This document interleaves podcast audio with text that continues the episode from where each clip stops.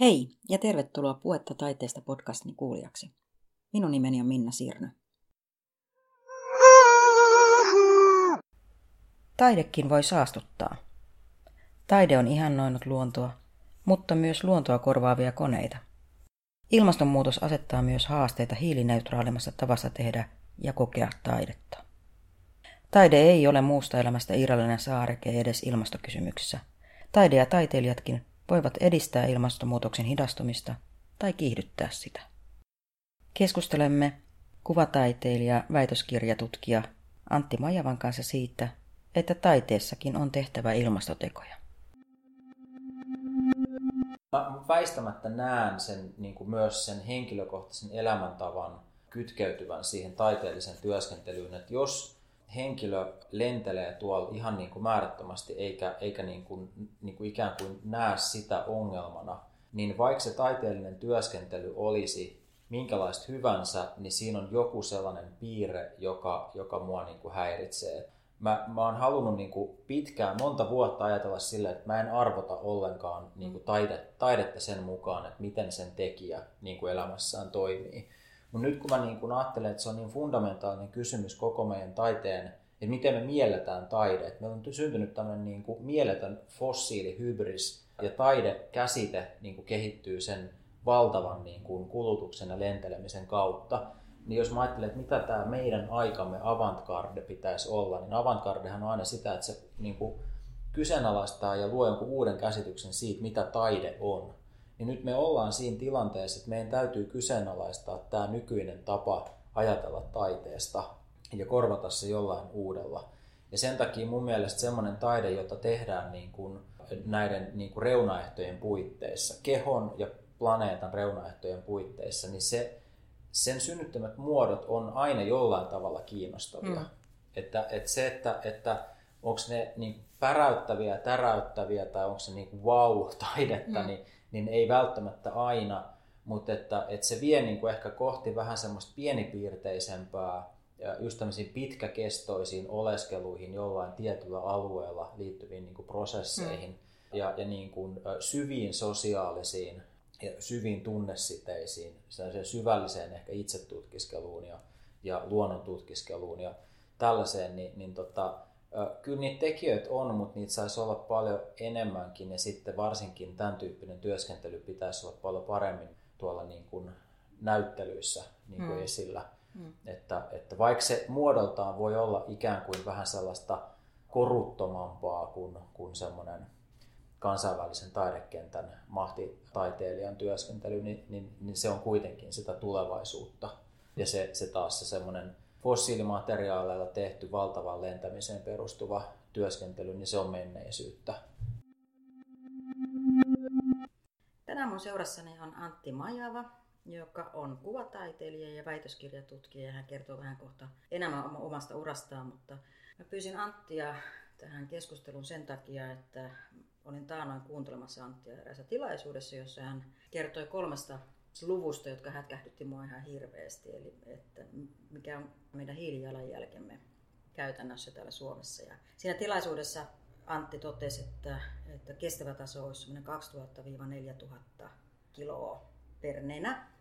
Käytännössä tällä hetkellä keskimäärin suomalaisten kulutus on noin 14 000 kiloa. Mutta se luku, mikä mua eniten hätkähdytti, oli kuitenkin se, että, että kansainvälisen taiteilijan hiilijalanjälki voi olla jopa 30 000 kiloa, eli se on huikeasti yli sen kestävän taso. Ja tänään, tänään vähän keskustellaan siitä, ja Antti vähän avaa näitä lukujakin varmaan siinä enemmän, mutta sitä ennen niin Antti, kerropa vähän itsestäsi, että miten, miten sä päädyt kuvataiteilijaksi ja moniottelijaksi ja vaikkapa mustarinnan ja biosin perustajaksi? Kyllä mä yleensä ajattelen, että kaikki sai alkuunsa mun lapsuuden maisemista rauhan mielisairaalan pihoilla ja lähimetsissä. Se oli aika mielenkiintoinen kasvuympäristö siellä näki ihmisyyden niin sanotusti monet kasvot. Sitten tietysti rauhasairaalan lakkauttaminen oli aika monen shokki, että siinä joutui kokemaan näitä niin kuin, tämmöisen talousajattelun ylikorostumisen jälkiä näkemään hyvin läheltä. Että, et sitten sit mä lähdin kirjoittamaan kirjoittajakoulutuksen Oriveden opistoon ja, ja sitten tota, sen jälkeen, niin siellä mä havaitsin, että kuvataide on lähempänä mua ja mä ruvin, aloin tallentaa sitä sairaalamiljöitä sit kuvin. Ja niillä mä pääsin Kuvataideakatemiaan, niin musta tuli valokuva ja jonkin sortin sellainen ja videotaiteilija ja sitten myös ma- maalaan tosi mielellään. Se, se on ehkä mulle itselleni kaikkein rakkain taiteen mm. muoto. Tosin ei ole mikään yleisölaji ne mun maalaukset. Mm. Sitten ympäristökysymykset on niinku huolettanut sieltä Rauhan sairaalan rannoilla, Saimaan rannoilla vietetty nuoruuden hetket toivat jo silloin niin kuin 90-luvun alussa fiiliksen, että kaikki ei ole ok, että jokin mättää. Silloin tuli näitä, mulle ainakin ensimmäisen kerran kunnolla tietoa, että miten paha niin kuin ilmastonmuutosskenaario ja muut ympäristökriisiskenaariot meillä on. Ja ne on ollut tuo takaraivas koko ajan ja sitten siinä niin kuvataidekoulutuksen yhteydessä, kun tajus, että yhteiskunnassa on tämmöinen valtava rakennemuutos käynnissä koko ajan ja niin kuin siinä heikoimmat jää jalkoihin ja, ja monet arvokkaat traditionaaliset instituutiot, niin kuin voisi sanoa, että koko mielisairaanhoito oli niin kuin aika, ajettiin aika lailla alas, niin mun tuli sellainen vaikutelma, että ei mitään syytä olettaa, että meidän niin kuin yhteiskunnat pystyisi jotenkin automaattisesti pelastamaan meidät joltain tämmöiseltä ikävältä mm. kohtalolta, mitä ilmastotiede silloin jo meille povas. Et meillä on kaikki mahdollisuudet kyllä tehdä hyvää ja, ja torjua kriisiä, vaikka järjestää kaikkien ihmisten elämä mahdollisimman hyväksi, mutta syystä tai toisesta me ei sitten halutakaan tehdä niin. Ja, ja silloin mulla tuli tänne tietty epäluuloisuus, että, että jos mä itse niin kuin lähden aika aktiivisestikin toimimaan sen hyvän, hyvän puolesta ja esimerkiksi ilmastokriisiä torjumaan taiteilijana tai nyt sitten myöhemmin tutkijana, niin en mä voi niin kuin välttämättä tuudittautua siihen, että joku muu tekisi sit sen. Sitten tuli perustettu Mustarinda-seura yhdessä tota parin muun tyypin kanssa ja sehän on niin kuin vastaus siihen, että miten taiteessa meidän mielestä pitäisi ymmärtää tai käsitellä ilmastonmuutosta ja ympäristökriisejä ja siinä on niin kuin se on kombinaatioista huolta, mutta sitten myös voimaantumista luonnosta. Ja sen mm. takia meillä on semmoinen paikka tuolla Hyrynsaamella, Mustarinda-talo, jossa, jossa sitten myös nautitaan siitä, että siinä on ympärillä tämmöinen kutakuinkin luonnontilainen ikimetsä ja se tuottaa meille iloa ja voimaa ja sellaista yhteenkuuluvuuden tunnetta luonnon järjestelmien kanssa. Ja, ja sitten se, se niin kuin tuotti se Mustarinda-seura tavallaan paljon tilanteita, joissa me kutsuttiin meidän mielestä parhaita ympäristötutkijoita ja ympäristöajattelijoita erilaisiin tilaisuuksiin. Ja sitten kun heidän kanssa juttelin, niin, niin tuli selväksi, että nyt tässähän kannattaisi niin kuin tehdä vielä joku mm. uusi effortti ja perustettiin sitten tämmöinen monitieteinen tutkimusyksikkö ja BIOS, jossa me nyt BIOSin toimistolla ollaan. Ja tässä on niin kuin monessa vaiheessa käynyt niin, että, että on päässyt tekemään töitä just niiden parhaiden tyyppien kanssa, että kun on lukenut hyviä kirjoja, niin, niin tota, sitten kun on ollut yhteydessä niihin ihmisiin, niin ne on osoittautunut juuri niiksi ihmisiksi, joiden kanssa niin kuin on mielekästä ja hyvä tehdä töitä. Ja, ja siinä mielessä tosi onnekkaasti ja mukavasti mennyt. No, miksi sun mielestä taiteella on myös, tai taiteen toimilla on myös oma vastuunsa tässä ilmastokysymyksessä? Väitöskirjatyö käsittelee siis avantgarde-ilmiöiden ekososiaalisia tämmöisiä palautekehiä, mm. feedback loopeja. Eli se, se niin kuin ajatus on se, että, että ekososiaalinen tai sosioekologinen systeemi on tietysti semmoinen, missä ihminen vaikuttaa luontoon ja luonto vaikuttaa ihmiseen. Yleisesti saatetaan ehkä ylikorostaa sitä rationaalisen niin kuin insinööri- ja teknologisen niin kuin tavallaan, nähdään teknologia ikään kuin tämmöisenä kulttuurista ja taiteesta erillisenä ilmiönä. Nykyinen ajattelutapa kyllä on enemmänkin sen suuntainen, että, että teknologia on yksi kulttuurin ja sosiaalisen kehityksen muoto. Teknologia ei voida nähdä mitenkään irrallisena siitä, että minkälaisia koneita me päätetään kehittää, niin se riippuu aika paljon siitä, että miten me katsotaan niin tarpeelliseksi, miten me nähdään se tulevaisuuden maailma ja, ja miten me halutaan siihen meidän kulttuurisesti syntyneeseen tulevaisuusvisioon ikään kuin vastata.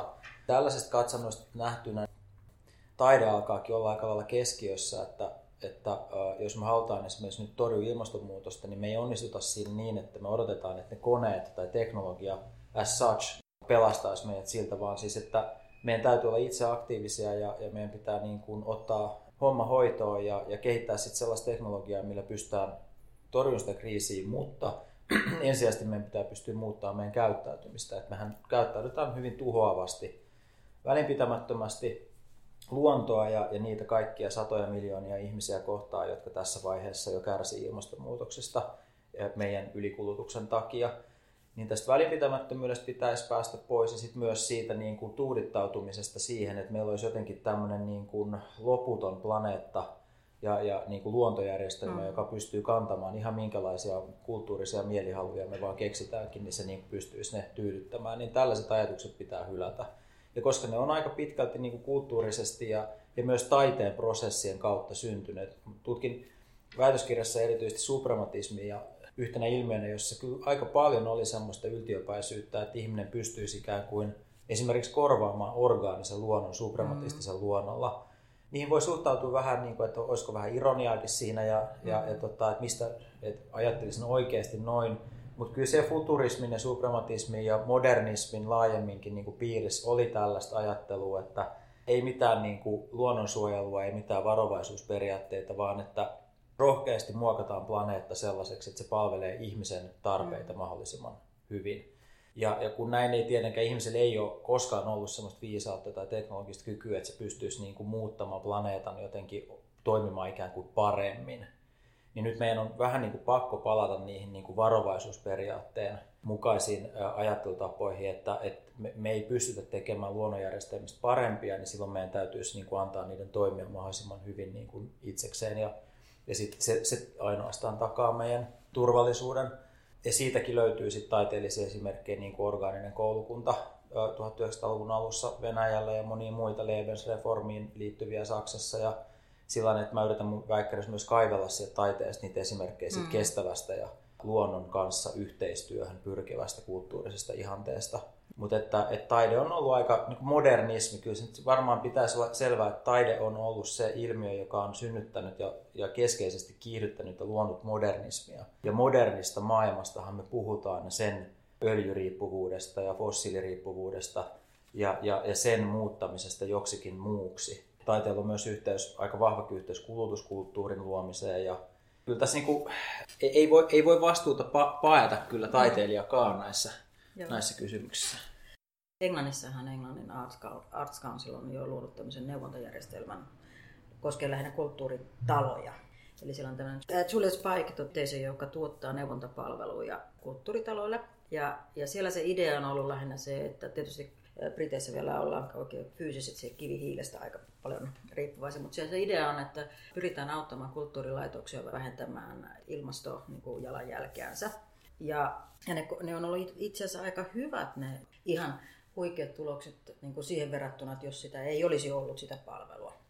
Se syy, minkä takia e, Englannin niin kuin Arts Council lähti tähän mukaan, oli se, että, että he totesivat, että se on myös mainetteko.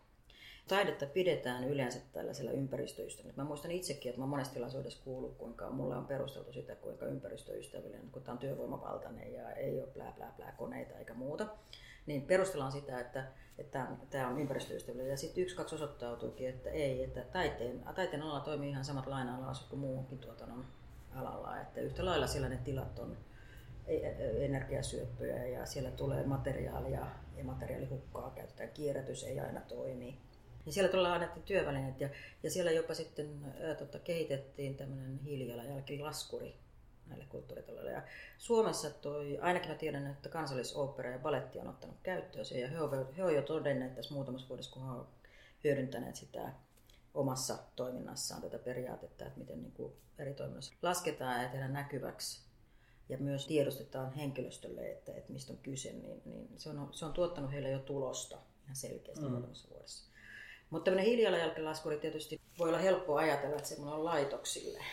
Laitoksilla on seinät ja mm. ja muut, niin ihan samanlaiset logiikat kuin muillakin, mutta mitä sä näet yksilön, taiteilijan kohdalla, että mitä ne toimet voi olla, millä yksilö, yksilö taiteilija voi päästä näihin? No kyllähän niitä laskureita on tietysti, jokainen kansalainen voi tehdä niitä ja, ja todeta sitä omaa mm. jalanjälkeensä ja samalla periaatteella mun mielestä yksilö, siis eihän se tarvi niin kauhean yksityiskohtainen olla, että, että me tiedetään kyllä, että suurin osa jalanjäljestä tulee niille, jotka lentää paljon, niin lentämisestä. Mm ja sitten sen jälkeen tilojen lämmitys ja, mm. ja sitten ja vähän vaihtelevasti, niin kuin, että jos työssä kuluu paljon materiaalia, niin sitten se materiaalin kulutus ja oman kehon ylläpitäminen eli ravinto ja, ja tällainen. Että tässä järjestyksessä kun katsoo, niin, niin tota, että jos siellä näyttää, että se luku on aika kovakin, niin kuin usein sit saattaa olla, niin sitten voi miettiä, että aikaisemmin ehkä mietitty vähän sillä että mistä saa helpoimmin pieniä vähennyksiä ja kun meidän päästöt globaalisti ja Suomessakin itse asiassa ilmastotavoitteissa ollaan aika pahasti jäljessä, niin päästöt kasvaa koko ajan, niin globaalilla tasolla, jos otetaan se meidän ulkoisvaikutus, mm. mitä meidän elämäntapa tavallaan kokonaisuudessaan tuottaa, niin nyt täytyy niin kuin viimeistään ryhtyä siihen, että otetaan ne eniten päästöjä tuottavat mm. asiat ensimmäiseksi toimenpiteeksi, niiden vähentäminen. Ja kyllä monella taiteilijalla tai taideinstituutiolla tai taideinstituutiossa työskentelevillä ihmisillä niin on se lentäminen, johon nyt sitten huomiota on pakko kiinnittää. Että, että mä, mä laskeskelin tuossa, että ja kun on tehnyt noita laskureita aika paljon erilaisilla, siis kokeellisilla profiileilla, ja se mun 30 000 tavallaan, mikä oli siinä niin kuin esimerkkinä siitä, että paljonko, paljonko niin kuin keskimääräinen kansainvälisen taidekentän toimija. Niin, se on vain keskimääräinen. Se on keskimääräinen, se, se, se voi olla paljon korkeampi. Joo. Se voi olla tosi paljon korkeampi. Että mä tiedän paljon ihmisiä, jotka siis niin kuin tulee iltapäiväksi Helsinkiin kokoukseen ja ja lähtee seuraavaksi jonnekin Australiaan ja, sitten seuraavalla viikolla ne onkin jo Jenkeissä. Että on paljon ihmisiä taidekentällä, jotka kokee, että heidän on niin kuin pakko, että he on kotoisin Etelä-Amerikasta, työskentelee Englannissa ja parissa muussa maassa. Heillä on, on hallituksen jäseninä tai sitten heillä on taidenäyttelyitä tai kuraattori, kuraattoreina he käy katsomassa eri työhuoneilla tai tapaamassa taiteilijoita. Siis silloin niin kuin viikoittain lennetään mannerten välisiä lentoja. Mm.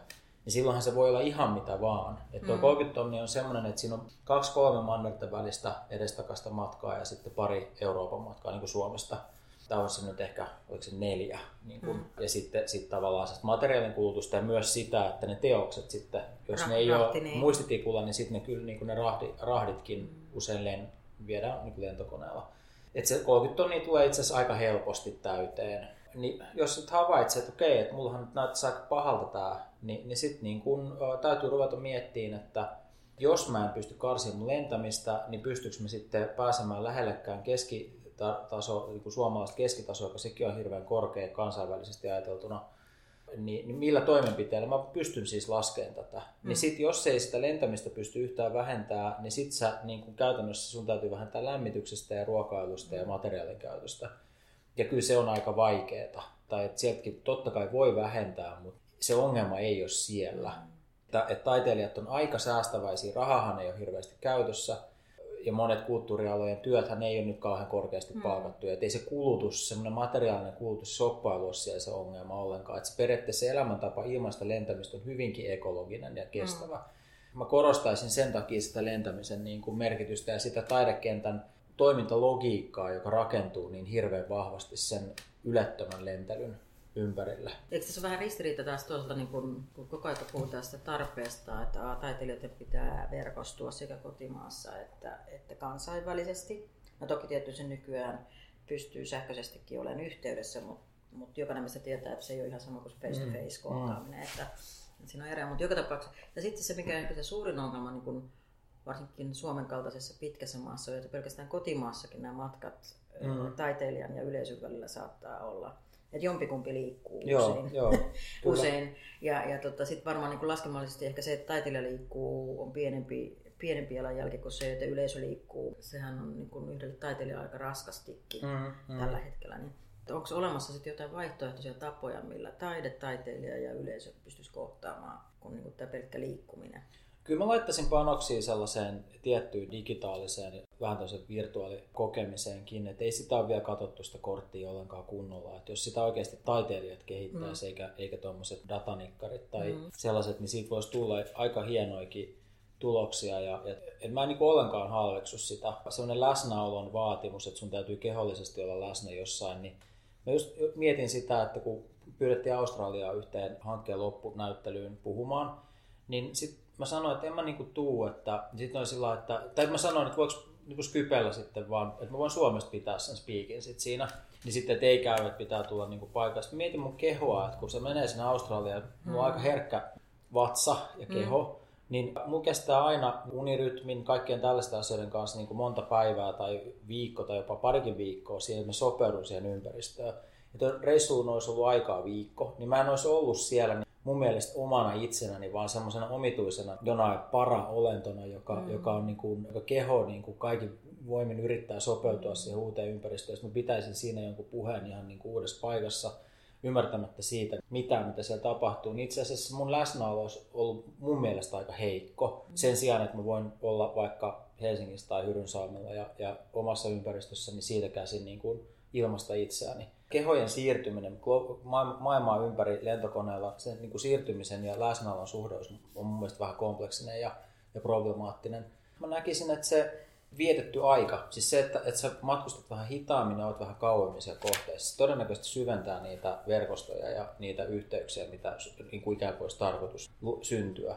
Ja meillä on tosi paljon semmoisia pinnallisia, niin kuin vähän somen kaltaisia fyysisiä yhteyksiä. Että, että meillä on valtavat verkostot, jossa me ei kuitenkaan niin kuin oikeastaan päästä nä, nä, näkymään sellaisena kuin me ollaan. Mm. Tai meistä syntyy omituisia vaikutelmia ja, ja me luullaan, että me tunnetaan joku, vaikka mm. me ollenkaan tunneta mm. sitä. Että jos me lähettäisikin vähän pitemmäksi aikaa ja panostettaisiin siihen, kun me lähdetään tutustumaan tai halutaan tulla osaksi jotain verkostoa vaikka Keski-Euroopassa, niin paljon parempia taiteellisia tuloksia me saavutetaan silloin, jos me oikeasti nähdään vaivaa ja asutaan siellä – ja, ja tullaan osaksi sitä yhteisöä, mm. kun et me niin, tämmöisiä ihmehankevierailuilla tai muulla nopeilla connectioneilla luodaan sellaista pöhinää, Joo. mikä ei niin kuin vie mihinkään, mikä on kaiken taiteellisen sy, niin kuin syvällisen sisällön rakentamisen täydellinen vastakohta on sellainen niin kuin merkityksetön pöhinä. Et mä uskon, että kun, kun vähennetään hiilijalanjälkeä, vähennetään lentämistä, tehdään pitempiä matkoja, oleskellaan siellä alueella, niin silloin saavutetaan oikeasti niin kuin osallisuus niistä kuvioista, mihin sä, mihin sä niin kuin ikään kuin sit haluat. Sun pitää valita elämässä, että se voi kaikessa mukana. Ja sitten kun sä valitset sen kunnolla, niin sä pääset todennäköisemmin mukaan siihen, ja silloin meillä syntyy kansainvälisen taiteen menestystarinoita suomalaisten tai Suomessa opiskelleiden ihmisen tuottamana, hmm. ja, jotka nyt hukkuu semmoiseen käsittämättömään hörheltämiseen, hmm. joka, joka ei ole tuottavaa tulokset mun mielestä todennäköisesti paranisi, jos me, jos me niin lennettäisiin maltillisemmin. maltillisemmin. Joo. Jos miettii tätä keppiä porkkana syndroomaa, että, että kulttuuri- ja taideyhteisölle on, on ehkä vähän helpompi laittaa sekä yhteiskuntavastuuseen liittyviä keppejä ja porkkanoita tai tähän ilmasto, ilmastonmuutoksen torjuntaan liittyviä keppejä ja porkkanoita. Miten tämä voidaan jakaa tämä tietyllä tavalla tämä keppi- ja porkkana ajattelu, kun on yksilöistä kyse? Toi on kyllä mielenkiintoinen. Mä törmäsin tuohon viimeksi, kun juteltiin taideyliopiston strategiasta ja toimintaympäristön mm. määritelmästä, että millä sitä uutta strategiaa niin laadittaisiin. Toimintaympäristökuvauksessa puuttuu nämä ekologisen transition niin kuin näkökulmat aika lailla. Ja, ja tota, sitä rakennettiin sitä kuvaa siitä tulevaisuudesta ikään kuin se olisi niin kuin business as usual mm. skenaario jatkuminen, mikä on täysin absurdi mahdoton ajatus. Kaikki tieteellinen tieto kertoo, että, että se, se, näin ei tule tapahtumaan. Mm vaan me, meillä on edessä joka tapauksessa valtava muutos, joko yhteiskunnallinen päästövähennysmuutos tai sitten luonnon tuottama iso, ehkä, ehkä tuhoavakin mu- muutos. Tavallaan tämmöisessä niin kuin, se on hirveän tärkeää, että miten me ymmärretään toimintaympäristö mm. ja toimintaympäristön muutos. Mitkä on niitä asioita, mihin me ihmisinä voidaan omilla päätöksillemme vaikuttaa ja millä tavalla me voidaan vaikuttaa. Taiteen pitää saada olla niin kuin vapaa tavallaan mun mielestä semmoisesta poliittisesta ohjailusta – ja, ja sellaisesta esimerkiksi taloudellisesta lisäarvon tuottamisen pakosta tai, tai tällaisesta taloudellisesta määrittelyistä mm. tai, tai niin kuin taiteen ulkopuolelta tulevista määrittelyistä silloin, kun on niin kuin inhimillisten mm. toimijoiden luomia. Kun mä kattelin taideyliopiston hallituksen kokoonpanoa, niin siellä on erittäin voimakas tämmöinen talousmaailman edustus ja, ja sitä lähellä olevan politiikan edustus. Eli se on politisoitunut niin, että et, et se, et sinne ei enää mahdu esimerkiksi taideyliopiston hyvin keskeisen yhden osan, eli Kuvataideakatemian edustusta lainkaan, kun siellä on niin vahva tämmöinen talouspoliittinen johto. Taiteelle asetetaan tällaisilla polypyroilla tehtäviä, jota vastaan sit taidekenttä syystäkin mm. reagoi, mutta sitten pitää niin kuin ymmärtää, että tässä ekologisessa kysymyksessä on, että se on ihan toinen kysymys. Tämä ekologinen toimintaympäristö tai, tai elämää ylläpitävät järjestelmät ja niiden mukaan toimiminen, niin se on välttämätöntä kaikille tahoille, kaikille sektoreille yhteiskunnassa. Et mm. mikään sektori ei voi toimia niin, etteikö se huomioisi niitä. Niin silloin niin kuin kapinointi sitä vastaan, että taiteelle ei saa asettaa sellaista niin kuin rajoittavaa viitekehystä, että nämä ekologiset järjestelmät ja niiden kestävyys ei saisi niin kuin rajoittaa tavallaan taiteen toimintakehystä, niin sehän on täysin absurdi se on ihan sama kuin me ajateltaisiin, että meidän keho ei saa rajoittaa meidän taiteen tekemistä. Ja että, että silloin me nähtäisiin, että jos meillä on vaikka joku sa- sairaus, niin, niin jos sen hoitaminen vaikuttaa siihen, että me ei voida vaikka vähän aikaa tehdä taidetta, niin se rajoittaisi sit sitä taiteen tekemisen mm. mahdollisuutta, vaikka se oikeastaan hoitaa meidän kehon kuntoon niin, että me voidaan jatkaa sitä taiteen tekemistä. Mm. Että, että se, se, nämä ekologiset kysymykset on siinä mielessä täysin erilaisia, että, että ne on niin kuin, niitä, niitä rajoja ei pystytä neuvottelemaan. Mm. Ne ei tule mistään niin kuin poliittisen prosessin suunnalta tai, tai sillä vaan ne, ne tulee niin kuin luonnon asettamina ehtoina meidän elämälle. Ja joko me toimitaan niiden puitteissa tai sitten me niin käytännössä tuhotaan itsemme. Mullekin tulee usein kysymys, että, että näetkö mä taiteen vaan välinearvona niin kuin tämmöisen ekologisen vaikka jälleenrakennuksen mm-hmm. Edistämisessä, niin en todellakaan, vaan siis nimenomaan taide taiteena, mutta huomioiden nämä elämää ylläpitävien järjestelmien reunaehdot. Itseisarvo tai välinearvo, niin joka tapauksessa taiteilijoille ja taiteilijoille on, on vuosisatoja vähän tämmöistä tiennäyttäjää ja tienraivaa ja, ja uudistaja viittaa annettu. Henkilökohtaisesti sun puheenvuoro oli ensimmäinen, ensimmäinen tämmöinen niin suomalainen puheenvuoro, jossa, jossa mä kuulin niin nostettavan sen oman vastuun ja sen oman roolin tässä ilmastokysymyksessä myös taiteen sektorilla. Niin on olemassa jotain taite- taiteilijoita tai taideyhteisöjä, jotka vois käydä jo semmoisella tiennäyttäjänä ensisijaisesti taidekentälle itsellensä? Onhan niitä tosi paljon. Siis että niin kuin ekologisiin kysymyksiin pureutuva taidehan on tosi vanha ilmiö jo, että 1900-luvun alussa on ollut sitä ja jo sitä ennenkin on. Siis että taiteilijat on oikeastaan ollut hyvin vahvasti perillä näistä kysymyksistä jo pitkään. Ja itse asiassa tosi monet tutkijat just siellä Venäjällä, vaikka ennen vallankumousta oli tämmöinen liikehdintä, siihen kuuluu tolstoilaisuus. Mm. Ja ja Kropotkinin, hän maantieteilijä, niin hän, hän niin kuin erityisesti toi siellä esille tätä luonnon rajallisuutta ja resurssien käytön rajoittamisen tarvetta ja tällaista. Ja, ja taiteilijat tarttu siihen aika voimakkaasti, mutta sitten jostain syystä meillä on yhteiskunnan kehitys ja myös taidehistorian niin kuin luenta tai kaanon ikään kuin muodostunut sitten tämmöisen aika tuhoavan ja modernistisen utooppisen taideajattelun sitä pönkittäväksi. Mm. Ja, ja nyt meidän täytyisi niin kuin tänä päivänä sit kaivaa sieltä taidehistoriasta esiin ne kaikki prosessit, jotka vois toimia suunnanäyttäjinä sitten kohti tulevaa tämmöistä hyvinkin paljon vähäkulutuksisempaa taiteellista työskentelyä. Ja meillä löytyy sieltä tosi paljon kaikkea. Mä niin olen sinänsä vähän hämmentynyt, että mä oon joskus tunnen vähän sitten niin yksinäisyyttä siinä, kun mä tuolla niin yritän kaivaa niitä juttuja esille, että, että niitä löytyy, mutta olisi tosi hedelmällistä, jos hyvin moni muukin kaivelisi ja, ja niin kuin perehtyisi niihin, että traditio on aika vahva. 76 järjestettiin Moderna Museetissa tämmöinen Ararat-näyttely, joka oli erittäin hieno niin kuin sekä taiteen että arkkitehtuurin ja ekologisten teknologioiden niin kokonaisuus, jossa ajateltiin, että nämä kaikki tarvitaan. Ja sitten sitä osaamistahan meillä ei mitenkään liikaa, että sitä pitäisi taas kehittää. Mm. Sitten kyllä taideyliopistossa pitää olla mun mielestä ohjelma, jossa tulee taidekentälle nimenomaan niin taiteilija taustaisia osaajia, joilla, joilla on nimenomaan tämä ekologisen ajattelun ja, ja siihen liittyvien systeemisten kehitysmahdollisuuksien ymmärrys. Kiitos.